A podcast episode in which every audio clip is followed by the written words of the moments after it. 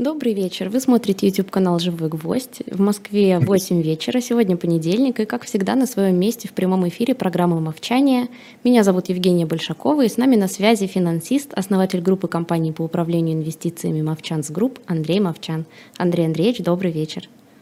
А, добрый вечер, Евгения. Я, я эти слова слышу каждую неделю, они все время совершенно одинаковые. Я думаю, что это уже такая волшебное заклинание для того, чтобы передача состоялась. Да, я у старших коллег беру пример. У нас всегда у наших эховцев э, было у каждого свое фирменное приветствие. Вот. Да, ну, ну поскольку заклинание сказано, значит, передача состоится и все будет хорошо. Спасибо. Спасибо всем, кто нас э, в очередной раз смотрит. Прошлая передача невероятно расстроила большое количество зрителей. Мне писали разные комментарии на тему «А где же Армения?». Почему вы говорите о чем угодно, кроме Армении? Мы хотим слушать только про Армению. Вот сегодня мы всю передачу будем говорить только про Армению. Даже нарушим а, традицию и а, на вопросы отвечать не будем. Да, никаких больше вопросов. А, только Армения теперь будет. А, а что не успеем сегодня про Армению, если что-то не успеем, будем в следующий раз говорить про Армению. Только потом будем делать что-то еще. Вот. Армения, почему, почему, собственно, да, почему я там подумал, что надо бы поговорить про Армению, почему ее выбрал. Армению э, и, и армянский народ часто сравнивают со страной, которую мы до этого разбирали, с Израилем. Mm-hmm. Да, это э, малый народ, да, так же как и израильтяне. Это страна с достаточно Э, жестким и сложным прошлым, страна, которая постоянно воевала, страна, которая вынуждена была находиться в враждебном окружении. Армян э, очень часто называют умными, любознательными, хитрыми, выдающейся нацией. Армяне считают себя очень древней цивилизацией, и это, это справедливо достаточно. Да? Генетически армяне восходят к э, жителям Урарту, страны, которая существовала во времена раннего Междуречия. А, примерно так же, как евреи, кстати говоря. Да? И евреи же тоже фактически, э, племена еврейские были выходцами из Междуречия в те же самые периоды времени. Вот. И в этом смысле очень интересно сравнить, что происходит с этими, в общем, очень новыми странами. А, сегодня, как, как они по-разному или одинаково себя ведут в экономическом смысле. Я заранее хочу сказать, во-первых, что я не армянин, на всякий случай, да, хотя фамилия моя иногда похожа бывает. И мы будем говорить про экономику. Даже там, где мы будем говорить про политические события, мы будем говорить про их экономический подтекст. Я, поскольку я понимаю, что это очень горячие темы, я заранее хочу сказать, я не хочу оценивать ни кто прав, ни кто виноват, ни что хорошо, что плохо. Да, это не моя работа сегодня. Мы сегодня с вами говорим про то, как события влияют на экономику, а экономика на события, и чем Армения отличается от успешной страны Израиля, да, и, и чем она лучше, чем она хуже в экономическом смысле этого слова. Я не занимаю ничьей позиции в рамках этой передачи, даже если занимаю ее за ее пределами. И вот, вот, вот с этих позиций, если вы готовы слушать, то давайте тогда об этой стране поговорим. Ну, наверное, начать надо с того, что Армения – это маленькая страна. Я уже как бы косвенно об этом сказал. Я думаю, армяне со мной не согласятся. Они люди гордые, но Армения действительно маленькая страна. Хотя вот предмет для гордости может быть площадь Армении в полтора раза больше, чем площадь Израиля. 30 тысяч квадратных километров, чуть меньше, 29,5. А, это полтора Израиля почти. Да, и, в общем, это должно быть достаточно для того, чтобы построить хорошую и серьезную страну. Но население Армении на сегодняшний день чуть меньше, чем 3 миллиона человек, 2 950 где-то. Это одна треть от Израиля, но это пять Кипров, например, греческих. Да? Это население тоже позволяет строить вполне себе приличную экономику. Тем более, что на Кипре экономика вполне себе прилична. Но вот что сразу бросается в глаза, если вы помните карту, если вы на нее когда-нибудь смотрели всерьез, это то, что Армения является одной из, вообще говоря, не очень многих стран э, на Земле, которая не имеет выхода к морю. У Армении нет выхода к морю, она так называемая landlocked, еще одна очень интересная страна на территории бывшего СССР, которая ландлокт, это Узбекистан. Про нее мы обязательно тоже поговорим в какой-то из ближайших передач. И, конечно, э, отсутствие выхода к морю играет огромную роль, э, тем более, что большинство небольших стран, которые были успешны, они либо имеют выход к Мировому океану, либо к бассейну Средиземного моря. То есть совсем к пространствам легких морских торговых путей. У Армении этого нет, а, и это, безусловно, накладывает свой отпечаток. Армения в этом смысле сильно зависит от своих соседей. Но, и это, наверное, мало кто знает про Армению, и это очень полезно понимать для нашего дальнейшего разговора, Армения – это страна, богатая полезными ископаемыми. В отличие, кстати, от Израиля или Кипра. В Армении примерно 6,5 миллионов тонн разведанных запасов меди. Это 1% всех мировых запасов. Учитывая, что население Армении явно меньше 1% населения мира, можно считать, что эта страна богата медью. 8% мировых запасов молибдена. Армения один из монополистов поставок молибдена на мировой рынок. Э, запасы золота в Армении существенны, они в два с половиной раза меньше на человека, чем в России, но Россия один из лидеров по производству золота, соответственно, Армения тоже золотодобывающая страна. А вот запасы серебра в Армении в полтора раза больше на человека, чем в России, э, и э, это дает Армении возможности для очень хорошего зарабатывания на этом металле. А, железные руды, запасы железных руд в два раза меньше на человека, чем в России, но железные руды богаче, чем в России, и они достаточно простого извлечения. То есть, в принципе, они тоже являются абсолютно товарными. А, есть а, залежи низкокачественного угля, которые можно использовать как топливо. Есть немножко полиметаллов, есть даже алмазы в Армении. Вряд ли кто-то слышал про армянские алмазы, но они там есть. А, и огромное количество запасов строительного материала. Строительный камень, туф, пемзовые пески, даже каменная соль. То есть Армения может быть большим поставщиком строительных материалов, на, в том числе мировой рынок. И, наконец, такой вишенкой на торте в Армении 100 тысяч тонн разведанного уранового сырья. Это э, примерно в 10 раз больше на жителя Армении, чем запасы урана в России.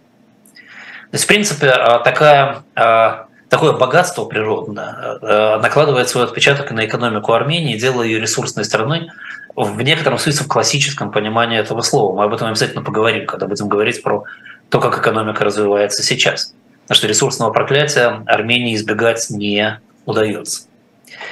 А если говорить про армянскую экономическую историю, ну и вообще про историю Армении, да? Я сказал, что Армения – это страна новая. Армения действительно страна новая. Она образовалась после распада СССР. То есть она в два с лишним раза младше, чем Израиль.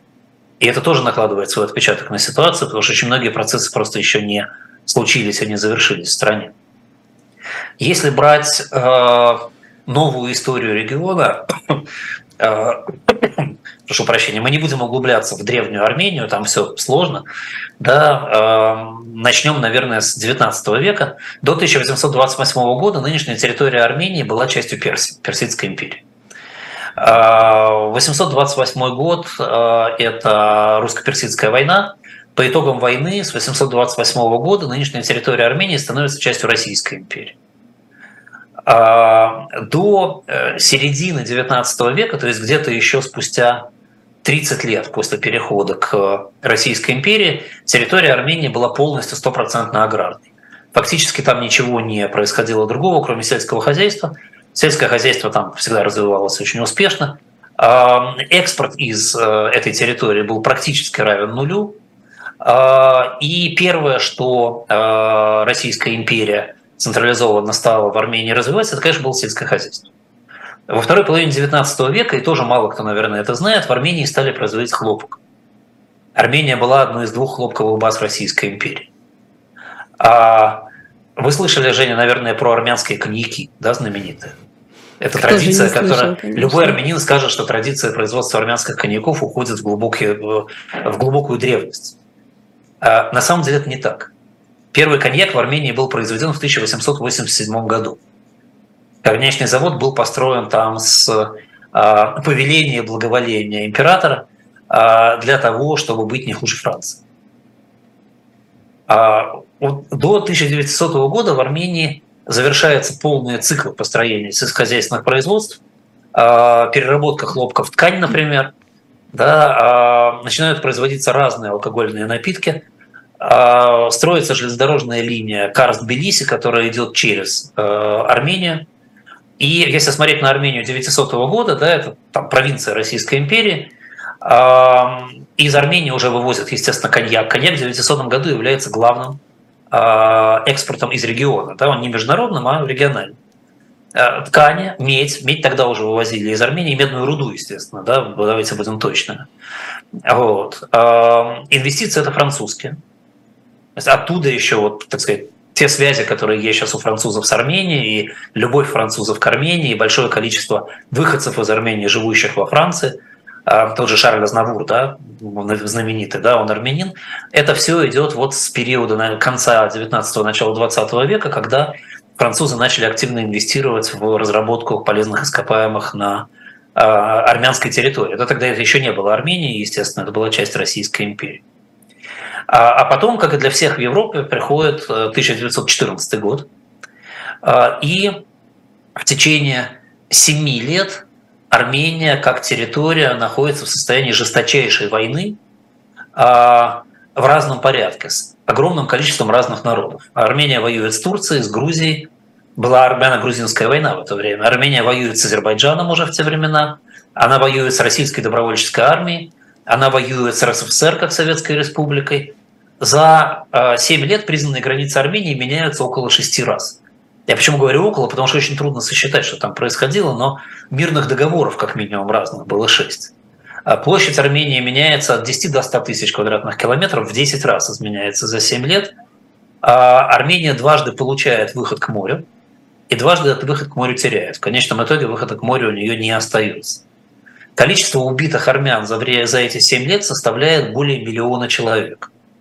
Разные оценки варьируются от 600 тысяч до 2 миллионов, но так вот по моим, по крайней мере, ощущениям, по точности источников, которыми я пользуюсь, цифра миллион плюс, она наиболее похожа на правду. А больше полутора сотен населения в Армении за это время полностью уничтожено. А параллельно в западной так называемой Армении, то есть вместе а, достаточно плотного расселения армян на территории Турции в 15-16 годах проходит то, что армяне называют геноцидом и многие страны мира признали геноцидом уничтожение армян э, турками. Это отдельная тяжелая и э, трагическая история, о которой, наверное, не стоит говорить в рамках этой передачи. Э, но так или иначе, армяне теряют достаточно большой объем своего генофонда. Э, очень много, очень много армян вынуждено переселиться с запада на восток в, на территорию э, современной Армении. А, и, и это тоже очень сильно меняет всю, всю конструкцию. Да, то есть фактически а, к 22 году территория Армении почти полностью разрушена, а, на население где-то на треть сократилось, и, и, и нужно выстраивать заново все структуры, все отношения, все связи. Потому что все границы в регионе полностью переделаны в этот момент. В конце 2018 года, и это нам важно будет для того, чтобы говорить об этом дальше, армянские представители в рамках очередного мирного договора со всеми, с кем только можно в этой территории, согласились с позицией воюющих с Турцией англичан о том, что территория к востоку от Армении под названием Карабах остается у Азербайджана, а в обмен э, Армения удерживает за собой Карс и Нахичевань. Карс – это территория ближе к Черному морю, Нахичевань – это территория, которая сейчас принадлежит Азербайджану, которая э, чуть южнее сегодняшней Армении. Э, там есть карта, вот я, я посылал, Жень, да, наверное, мы да, сможем показать покажем. зрителям эту карту, на которой будет достаточно хорошо видно, как эти границы устроены были в те времена. Значит, но, как это обычно бывает в большой политике, то, что вы согласились отдать, вам никогда не возвращается, а то, что вы согласились забрать, могут у вас отобрать потом. Уже через два года, э, в 1920 году, э, Азербайджан, становящийся Советской Республикой, привлекает на помощь себе Советскую Республику РСФСР и э, атакует Армению, захватывая Нахичевань. А, а Турция осенью начинает масштабное наступление на Армению, и, и фактически к концу 2020 года Армения находится под угрозой полного захвата и, и уничтожения э, практически еще не состоявшейся государственности. В этих условиях э, армяне подписывают специальное соглашение с Российской Советской Федеративной Социалистической Республикой э, при посредничестве Российской Федерации мирный договор с Турцией, который, тем не менее, да, у РСФСР, если помните, Брестский мир, у них не было особого желания занимать территорию, у них было желание закрепиться на том, что они могут занять, поэтому они легко по этому договору отдают и Карс, и, и выход к морю, и Нахичевань, а, и устанавливают фактически современные границы Армении. А, эти российские решения были основаны на границах 2014 года, то есть фактически граница с Турцией прошла примерно там же, где она была у Российской империи. А, и а, так, еще что важно понимать, да, и это интересно в свете того, что происходит сейчас да, в а, России.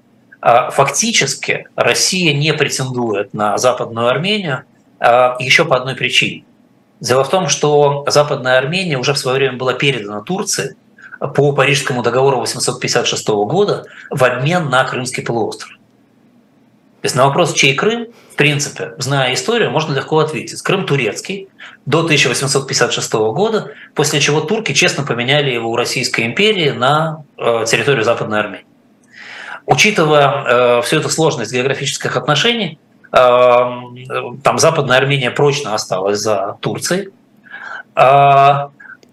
Нахичевань осталась за Азербайджаном, и в 22 году Армения входит в СССР, и становится Советской Республикой в том виде, в котором она эм, получила свои границы по договору э, конца 2020 года. Да, то есть фактически без Карабаха, а без Нахичевани, без э, выхода к морю. Тут, э, наверное, стоит сказать еще один исторический политический анекдот. Если помните, когда мы говорили про конец Первой мировой войны, когда говорили про Израиль, то э, по Парижскому договору с Турцией большую часть э, бывшей территории Турецкой империи, там, Палестину, Саудовскую Аравию, да, вот всю эту территорию получила под свой мандат Британия. Она это под свой мандат забрала, она даже это не хотела отдавать. Мы с вами говорили о том, как происходил процесс передачи дальше и так далее.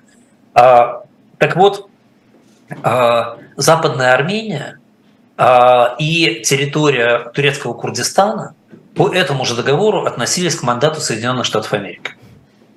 То есть фактически Соединенные Штаты Америки в этот момент могли занять эту территорию точно так же, как Британия поступила, построить на этой территории некие свои а, местные, ну, условно, марионеточные государства, и в какой-то момент оттуда уйти, оставив там, скажем, независимый Курдистан и независимую от Советского Союза а, условно-капиталистическую Армению западную. А, но Соединенные Штаты Америки ровно в этот же момент э, заявили, что э, они не интересуются территориями в э, Евразии, отказались от этого мандата и предоставили Турции возможность принимать решение о том, как распоряжаться этими территориями. Так что если бы не такое ну, может быть, странное в каком-то смысле решение Соединенных Штатов Америки, то мы бы сейчас не имели ни проблему Курдистана, а, ни, а, и по-другому совершенно выглядела бы ситуация с Арменией, конечно, в этот момент. Но тем не менее, что, что было сделано, то было сделано. А, и а, в, там, скажем, условно, 22 году Армения была а, практически полностью разоренной территорией, а она и до этого-то была не очень индустриально сильно развитой, да, а сейчас это была полностью аграрная территория с разрушенной инфраструктурой, а, которой предстояло как-то развиваться экономически дальше. В рамках СССР до Армении э, в течение, наверное, 5, 6, 7, может быть, 8 лет особенного дела никому не было. А, и к концу 20-х годов, к 1930 году, а, производство сельскохозяйственной продукции в Армении составляло всего 3 четвертых от производства 2013 года несмотря на появление тракторов, естественно, да, несмотря на то, что был большой рынок сбыта, уже, тем не менее, республика восстанавливалась очень плохо. И, естественно, из-за потерь населения, из-за того, что советское хозяйствование было менее эффективно. А, и а, понятно, что с этой территорией надо было что-то делать. А, достаточно большое количество советских видных деятелей было выходцами из Армении. Да, тот же, так сказать, город Степанакерт, например, в свое время был переименован в честь Степана Шаумяна. Да, это один из известнейших э, армянских революционных деятелей. Вот. А то есть совсем, так сказать, оставить Армению без внимания было невозможно. И э, где-то, наверное, с 26-27 года создаются и начинают притворяться в жизнь чисто советские планы по развитию армянского хозяйства. Началась в рамках там, индустриализации Южной России – в рамках индустриализации Украины, в рамках развития промышленности СССР в целом началась индустриализация Армении с упором на гидроэлектроэнергетику, потому что есть водные ресурсы достаточно хорошие. А, и а, уж не знаю почему, мне не удалось в источниках никогда выяснить, почему, на оборонную промышленность, на военную промышленность. В Армении строится алюминиевый завод, который на сегодняшний день крупнейший в Европе. В Армении строится 9 электростанций. Создается три промышленных зоны – Ереван, Гюмри и. Там появляются химическое производство, машиностроительные заводы, оборонные. текстильные предприятия развиваются, а, и уже в 1939 году а, рабочие составляют 30% населения страны. То есть Армения стала относительно индустриализованной территорией. Промышленное производство, если можно верить советским источникам, я не знаю, честно, вот пусть кто-нибудь из зрителей сам решает, можно ли им верить. Советские источники говорят, что промышленное производство составляет около 60% а, регионального продукта. Это аналог ВВП. А после войны Э, которая Армению в общем относительно пощадила.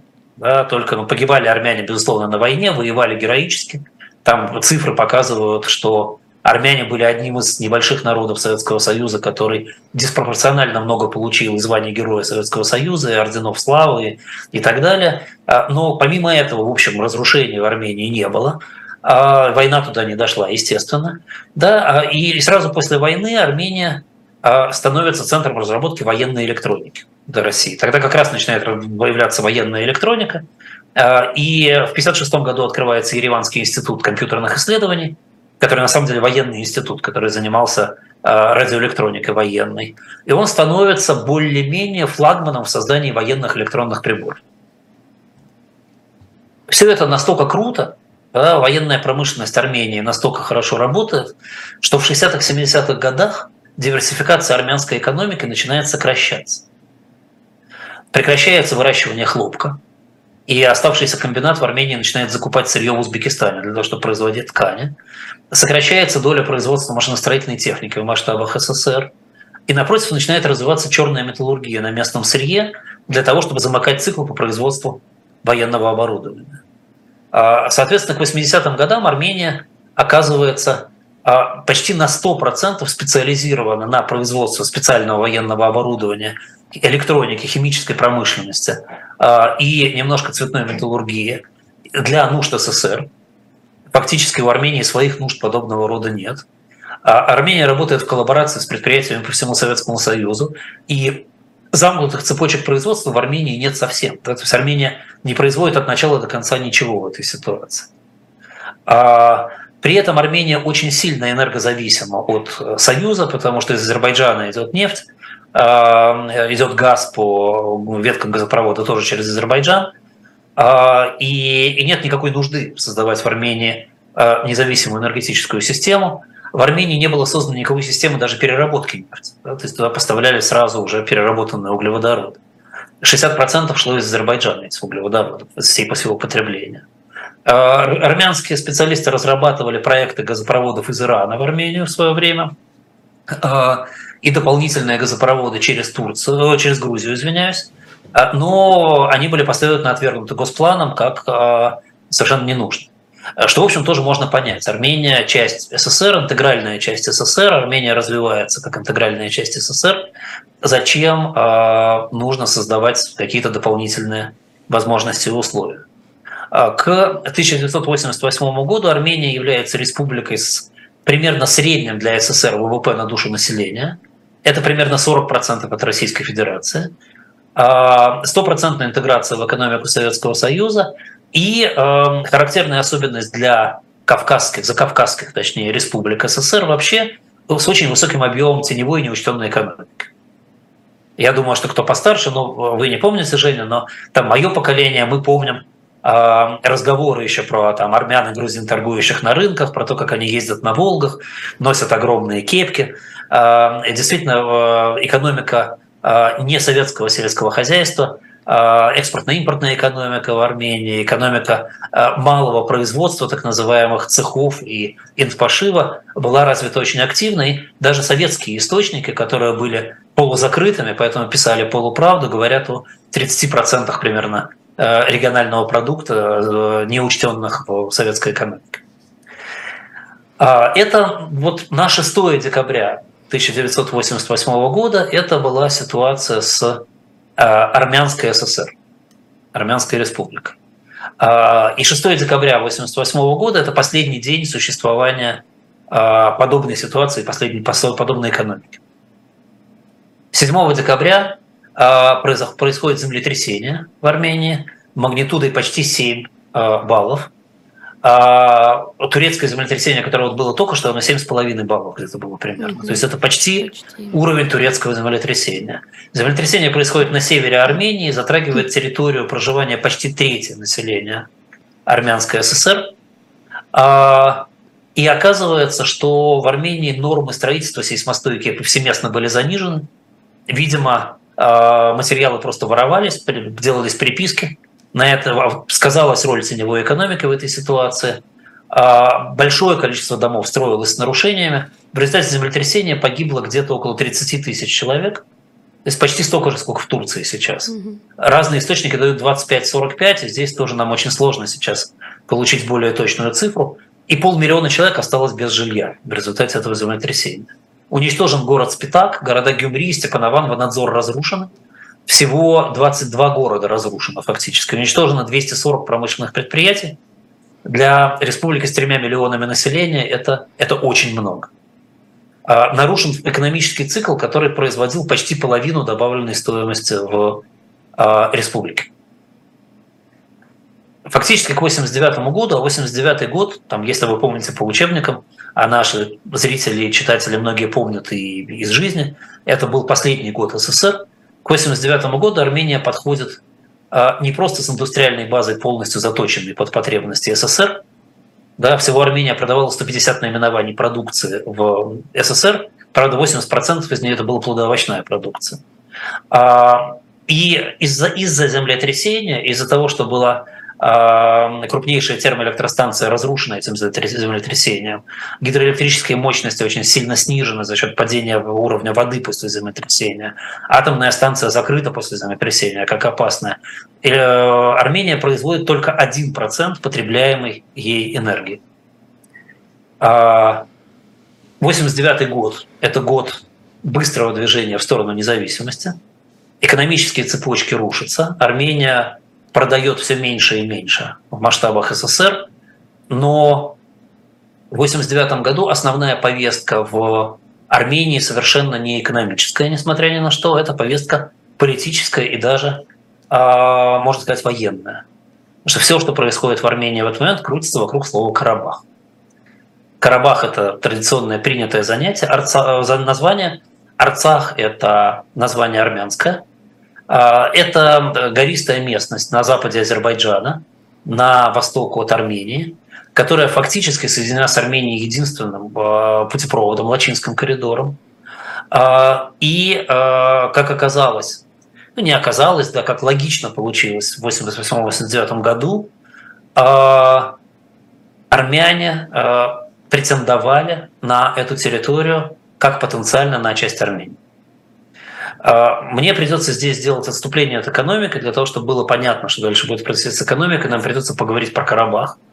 Потому что это, пожалуй, вопрос, который определял все в Армении на протяжении последних 40 лет. Угу. Поэтому давайте немножко уйдем в историю этого вопроса. А, Карабах – это изначально Карабахское ханство. Ну, изначально. Изначально там жили неандертальцы, да, это Карабахское ханство в XIX веке. В начале XIX века там жили представители, в общем, всех закавказских народов, включая, естественно, и армян. А, и армян было мало, там, потому что еще в начале 17 века Персидская империя во время войны с Турцией организовала переселение армян с этой территории а, в Центральную Персию.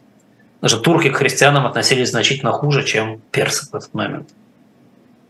А, и до той самой даты, 826 года, на этой территории, на территории Карабаха, армян жило очень мало. Но в 826 году Россия получила по итогам войны а, и территорию Армении, и Нахичевани Карабах, да, в том числе и Карс. По договору армяне из Персии имели право переселиться в Россию. В этой ситуации армяне христиане. Многие из них захотели переселиться в Россию. Кстати, планом переселения занимался никто иной, как Грибоедов. Примерно там же он был убит, если помните. Да? А всего в это время было переселено около 60 тысяч человек, армян. Они переселялись в Ереванскую область и Нахичевань, но более 5000 человек по э, письменной информации, которая у нас есть, было размещено в Карабахе. Э, этот процесс расселения был, был не первым, армяне переселялись туда и раньше. Э, но, но он, наверное, был ключевым. После этого начинает образовываться карабахская армянская община. Э, и поскольку процесс был двухсторонним, и из Ереванской области в Азербайджан, Турцию Персию тоже выезжали мусульманские семьи по этому договору, достоверно известно, что выехало из э, Ереванской области где-то 2100 семей, а из Карабаха где-то 3000 мусульманских семей. То процент э, мусульманского населения там в этот момент упал, процент армянского вырос, а, и доля армянского населения поднялась на, пере, на уровень переписи 1832 года где-то до 35%. А перепись 23 года говорит примерно о 9% армянского населения на территории Карабаха. Еще раз, не поймите меня неправильно, я не пытаюсь доказать или опровергнуть тезис о том, чей Карабах. Я просто рассказываю историю. А, после э, русско-турецкой войны 828-829 годов было переселено еще 90 тысяч человек, часть из них тоже поехала в Карабах. А, изменение демографии в Карабахе шло медленно, планомерно. Тогда количество армян росло по сравнению с количеством азербайджанцев. В 880 году их уже 53%. В том числе потому, что мусульмане медленно покидали этот регион. А, в 1900 году Э, в Елисаветпольской, э, или еще ее называли Гинджийской губернии, которая включала Карабах, проживало 35% армян, 56% азербайджанцев, и было 430 э, армянских церквей. То есть это пространство было очень густо и активно населено армянами вместе с азербайджанцами. В Карабахе э, не было такой черты, которая прямо определяла бы Карабах да, в этот момент. Но в районах, которые географически ближе всего к современному Карабаху, а, армян было от 53 до 46 процентов населения. Вот. Как я уже говорил, в 18 году Карабах а, по мирному договору отошел Азербайджан. В 21 году, после того, как а, Армения заключила договор с Российской Федерацией, было образовано специальное э, Кавказское бюро ЦК Российской коммунистической партии большевиков, которое принимало решение относительно того, как структурно делить эту территорию. И, э, наверное, прообразом всех будущих конфликтов явились два дня, 4 и 5 июля 2021 года, когда 4 э, июля Кавбюро ЦК РКПБ решило передать Карабах Армении, а 5 решило все-таки оставить его Азербайджан. В течение ночи с 4 на 5 Карабах успел побывать армянством. А, в итоге второе решение тоже не было полностью выполнено, а, потому что уж больно пестрое пространство было в Карабахе. И в конечном итоге только в 23 году а, только Нагорно-Карабахская область, это центр Карабаха, со столицей в городе Ханкинди, э, который Степанакер да, потом был назван, размером примерно 4000 квадратных километров – а, была выделена в автономную область внутри Азербайджана. В 1936 году Сталинская конституция эту автономную область закрепила. А, выделение в автономную область было проведено а, в полном соответствии с национальным составом проживающих.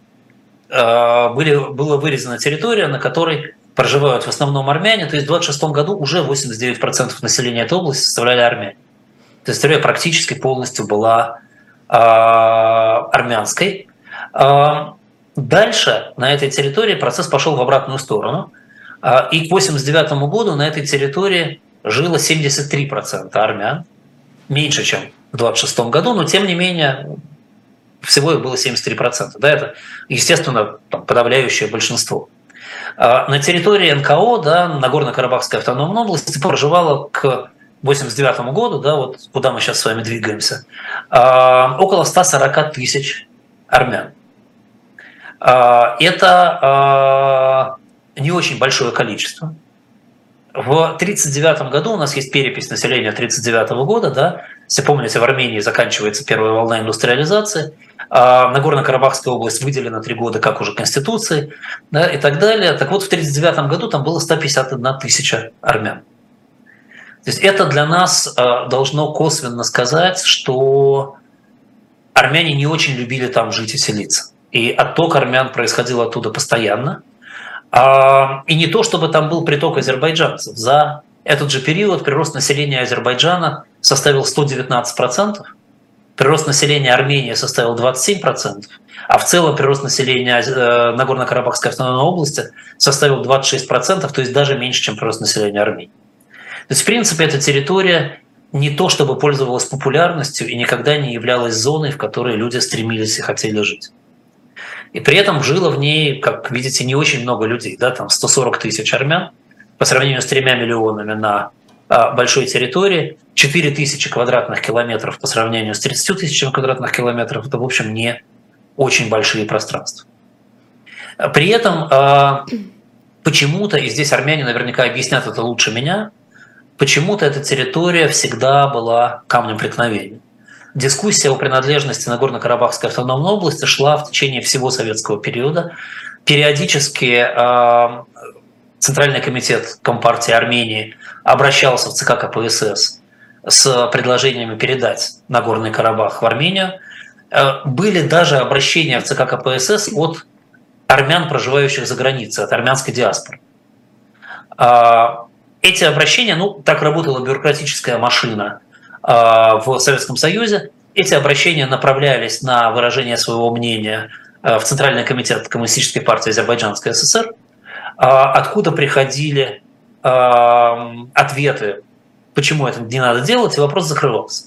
Здесь надо понимать, что доминирующая доктрина в Советском Союзе была интернационалистической. И все хозяйственные и культурные вопросы решались без оглядки на национальность. И в этом смысле азербайджанцам было очень удобно отвечать на вопросы. Они просто каждый раз писали, что, ну, послушайте, с территории Азербайджанской ССР на Горный Карабах идет больше дорог. Да, там газопровод идет оттуда, хозяйственных связей больше, экономического обмена больше. Да, а из Нагорного Карабаха учиться люди едут в Баку. Да, почему вдруг надо эту территорию э, отсоединять и переприсоединять? И в рамках интернационалистической логики Советского Союза это было абсолютно валидное объяснение. Тут было нечего дискутировать. Действительно не надо, потому что просто всем будет неудобно. Но 88-89 год – это времена, когда экономические связи и политические связи очень сильно ослабевали. Э, центральная власть Советского Союза, Москва, уже очень плохо удерживала ситуацию.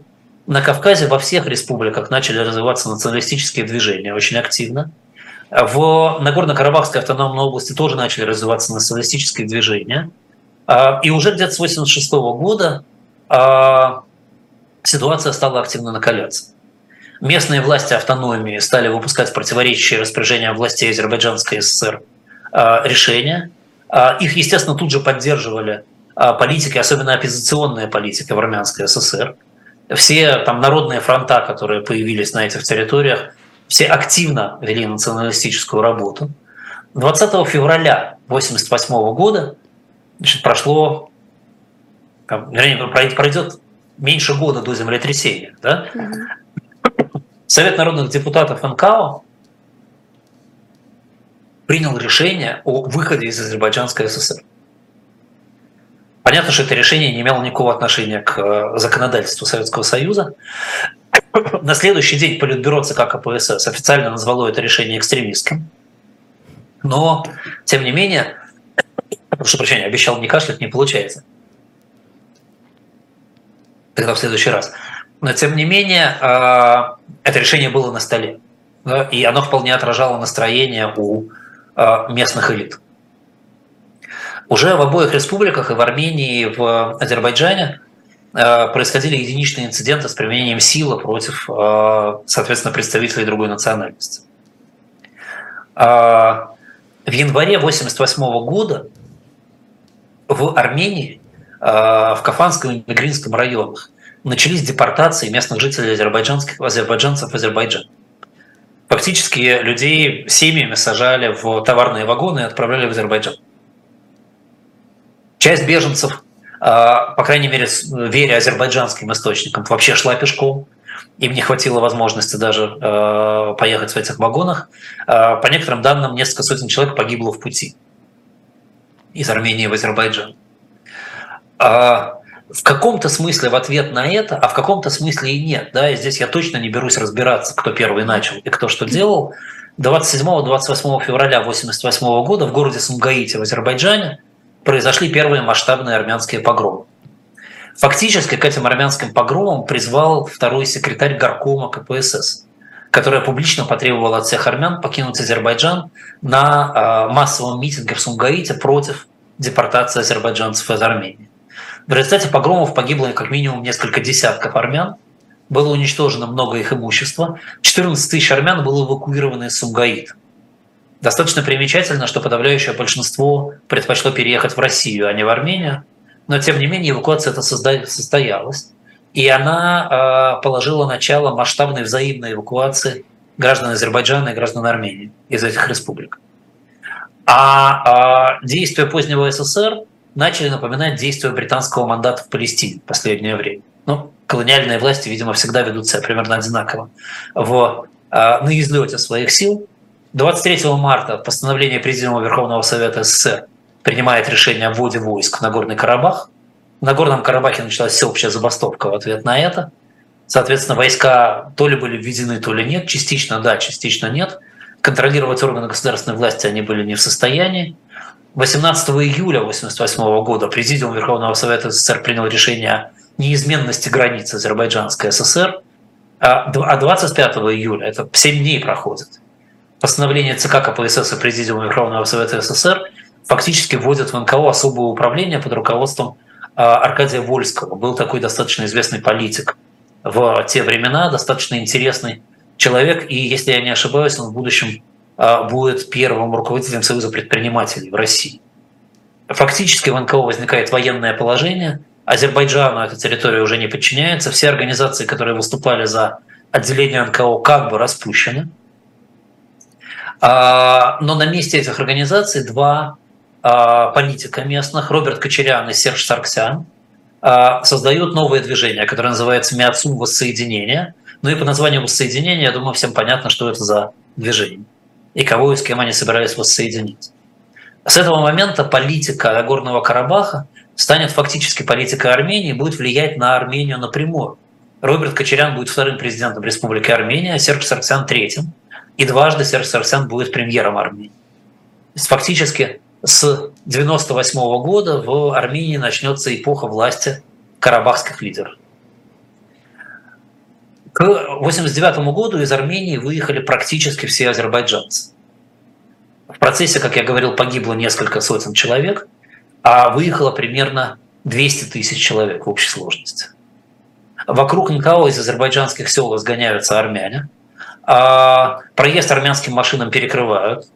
А при этом армяне, естественно, аккумулируются внутри НКО а, и уезжают на территорию Армении – и значимое количество армян э, остается только в Баку. Их там около 35 тысяч человек, хотя еще в 1987 году их было 200 тысяч. То есть идет процесс масштабнейшего исхода.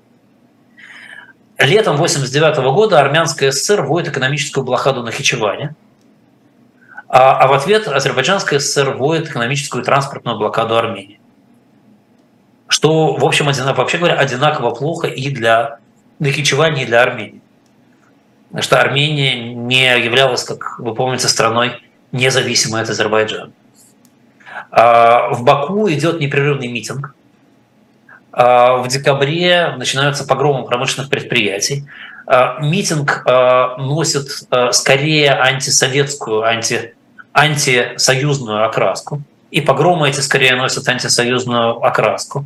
Но уже к началу 90-го года начинается практика стихийного выселения армян из квартир в Баку э, для размещения азербайджанских беженцев.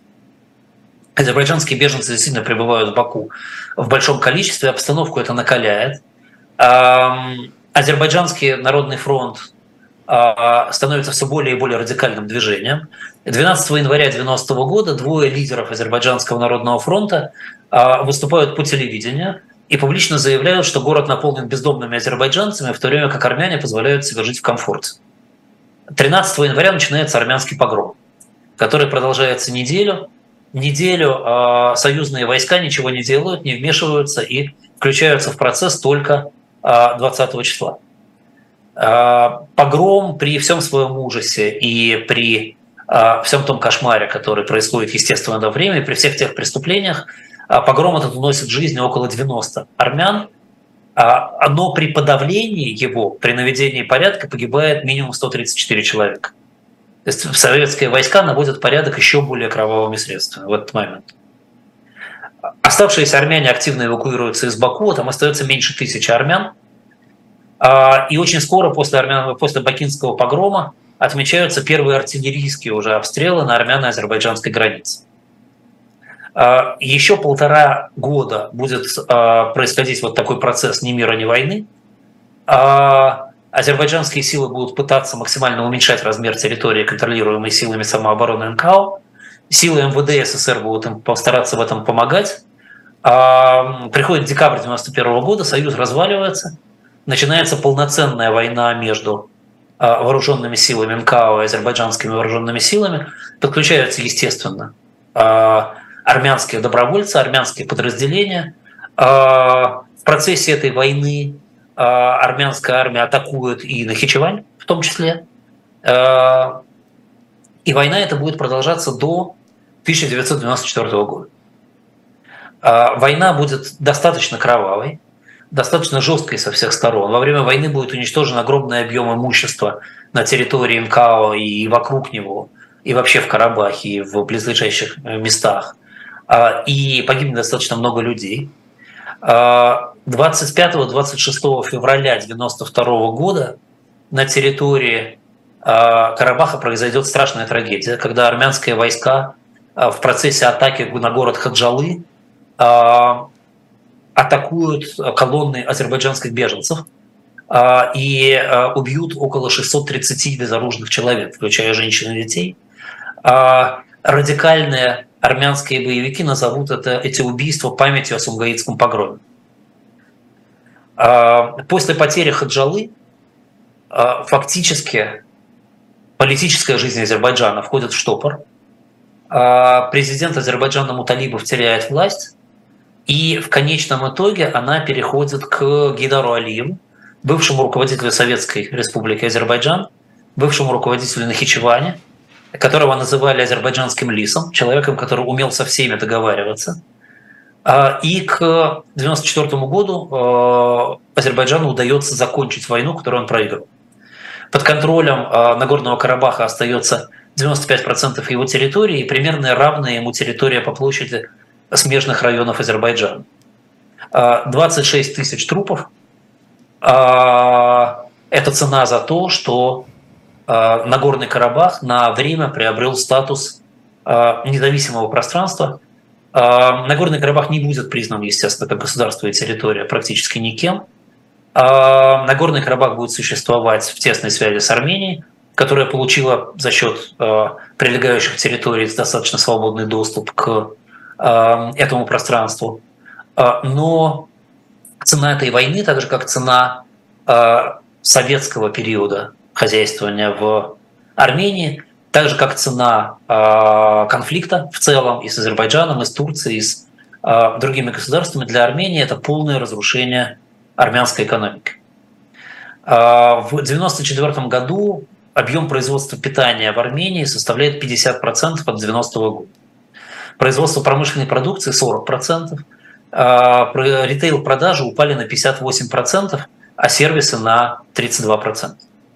Вообще падение сервисов на 32% – это катастрофа для экономики. Сервисы – это что-то, в чем вы живете каждый день, что легче всего восстанавливается, легче всего удерживается. А зимой 91, 92, 92, 93 года в Армении закрыты школы и институты, потому что нет энергии. Была азербайджанская блокада держится. Э, зимой следующего года а, энергоснабжение на уровне 1 трети от предыдущего года. Инфляция составляет примерно 20% в месяц, а, и страна производит на 14% меньше по денежному эквиваленту, чем потребляет. После 1993 года ситуация начинает потихоньку как-то налаживаться. Туркменистан начинает поставлять газ и топливо через Грузию, и при этом за год на газопроводе 12 диверсий за которую ответственность берут на себя азербайджанские активисты. А, и Армения начинает пытаться дышать и дышать и строить а, свое хозяйство. Построение нового хозяйства на этом фоне, естественно, должно проходить через петлю вниз, так же, как это было и в России. А, приватизация земли приводит к перераспределению земель, и моментально посевные площади сокращаются на 20%, а в основном это происходит за счет резкого спада в производстве кормов. Потому что животноводство практически умирает. Животноводство работало на нужды СССР.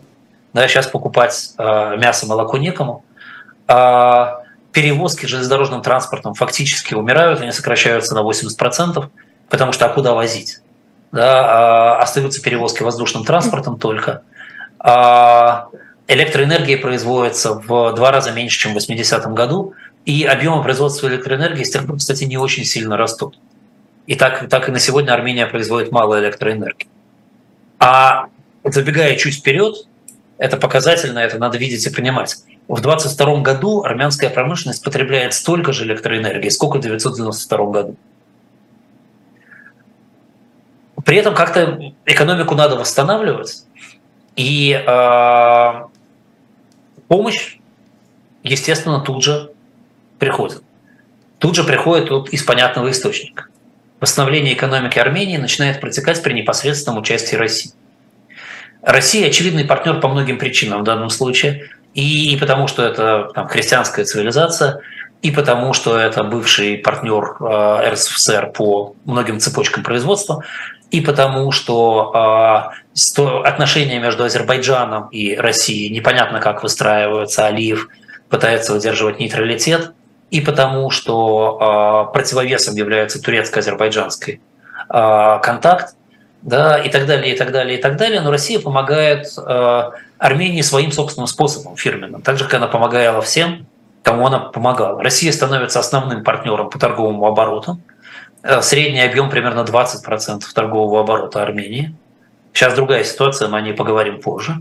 Россия становится основным инвестором, 15% FDI в среднем в Армении российские.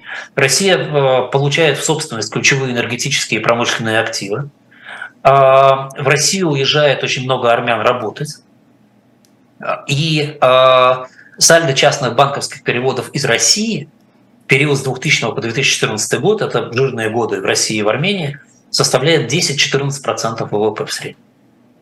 То есть фактически а, то, что армяне зарабатывают в России и отправляют в Армению, становится огромной статьей армянского ВВП. А, самый худший период для таких ремиттансов был 15-21 годы. А, до ковида и после крымской авантюры а, их размер упал до 5-6% от армянского ВВП. Про 22 год мы поговорим потом, потому что это совершенно отдельная и тоже уникальная история для Армении. До 22 года Россия являлась фактически гарантом армянской безопасности. В Нагорном Карабахе был размещен российский миротворческий контингент – Армения стала членом ОДКБ и Таможенного союза.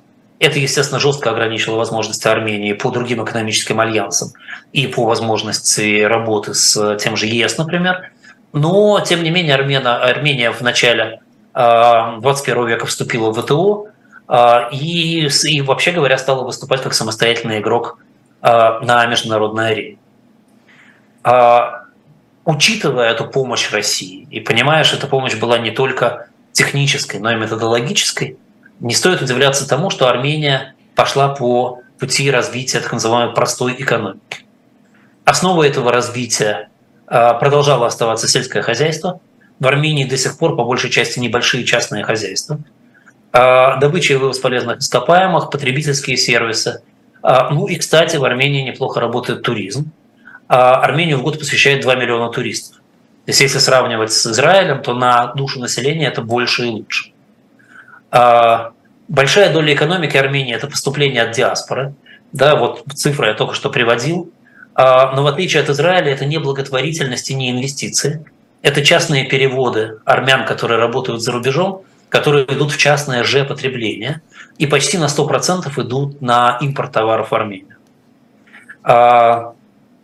Характерный очень, а, наверное, классический пример того, что такая простая экономика в отношении Армении. Армения в год вывозит 500 а, тысяч тонн медной руды, но не производит ни грамма меди. В Армении, в принципе, отсутствует производство меди. А, при этом развитие армянской экономики продолжает идти в сторону простоты все глубже и глубже. Есть такой рейтинг Economic Complexity у Нестара, да, который связан с мировым International Monetary Fund, с Международным валютным фондом, э, Армения в этом рейтинге э, Economic Complexity за последние 20 лет, это уже этот век, да, это уже не 94 год, переместилась с 32 на 79 место. уровень диверсификации экспорта, который в 2000 году был все еще примерно как развивающаяся Восточная Европа, упал сейчас до уровня центральноазиатских стран. И это очень, естественно, плохой признак, но говорить про него сейчас было бы голословно, да, надо объяснять, что и почему происходит. А вот что и почему происходит, я буду объяснять, естественно, уже в следующей передаче, потому что на моих часах, которые ближе всего к Биг Бену, время ровно 18 часов, нам пора заканчивать. Как я уже обещал, следующую передачу мы посвятим тому, что реально, детально происходило и происходит с экономикой Армении. И Надеюсь, успеем закончить Армению в следующий раз. Единственное, пока у меня есть хотя бы еще 30 секунд, я попрошу, наверное, Женю показать обложку книги, которую я очень рекомендую да, почитать конечно. пока за эту неделю. Это книга моего личного друга, великолепного журналиста и писателя Тома Девола, а, которая называется «Черный сад». А, книга про а, конфликт на Горном Карабахе. На мой взгляд, лучшее, что можно было вообще когда-либо написано про Нагорный Карабах, за что Тома Девола не любят ни армяне, ни азербайджанцы – а, но это, на мой взгляд, лишний раз доказывает о том, что эта книга беспристрастна и объективна. Очень ее советую, почитайте. А, и про Нагорный Карабах мы еще будем говорить, когда вернемся через неделю к вопросу о Армении. Да. Спасибо всем большое и до свидания на сегодня. Спасибо, Андрей Андреевич. Да, читайте книгу и приходите обязательно в следующий понедельник, чтобы продолжить э, слушать э, увлекательный рассказ про Армению. Всем спасибо, всего доброго.